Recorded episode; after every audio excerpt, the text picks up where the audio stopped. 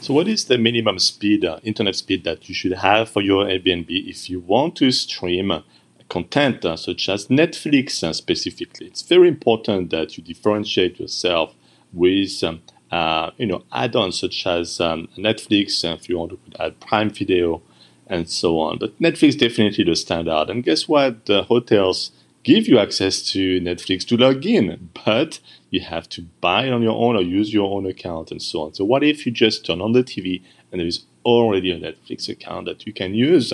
How convenient! And not everybody may have Netflix, so you can really uh, differentiate yourself.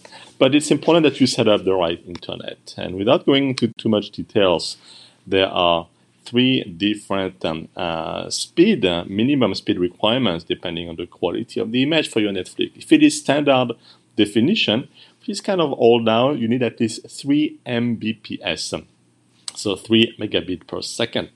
If you want to have uh, HD, which is more standard, it's 5 Mbps. And if you want 4K quality, even better. And guess what? I think that's what I recommend because this is uh, a big marketing name. You have 4K TV in your Airbnb. That's gonna, you know, really put your listing in the premium category and attract people because people love to watch TV and good quality TV. Could be a game, uh, just a great movie. So for 4K uh, quality, you need to have 25 Mbps. So try to shoot for at least, uh, at least, uh, let's say twice that, so 50 Mbps, and you will be fine. Now you could have multiple TVs in the place, and uh, may require you to have good coverage everywhere, and you may want to get uh, a Wi-Fi uh, extender.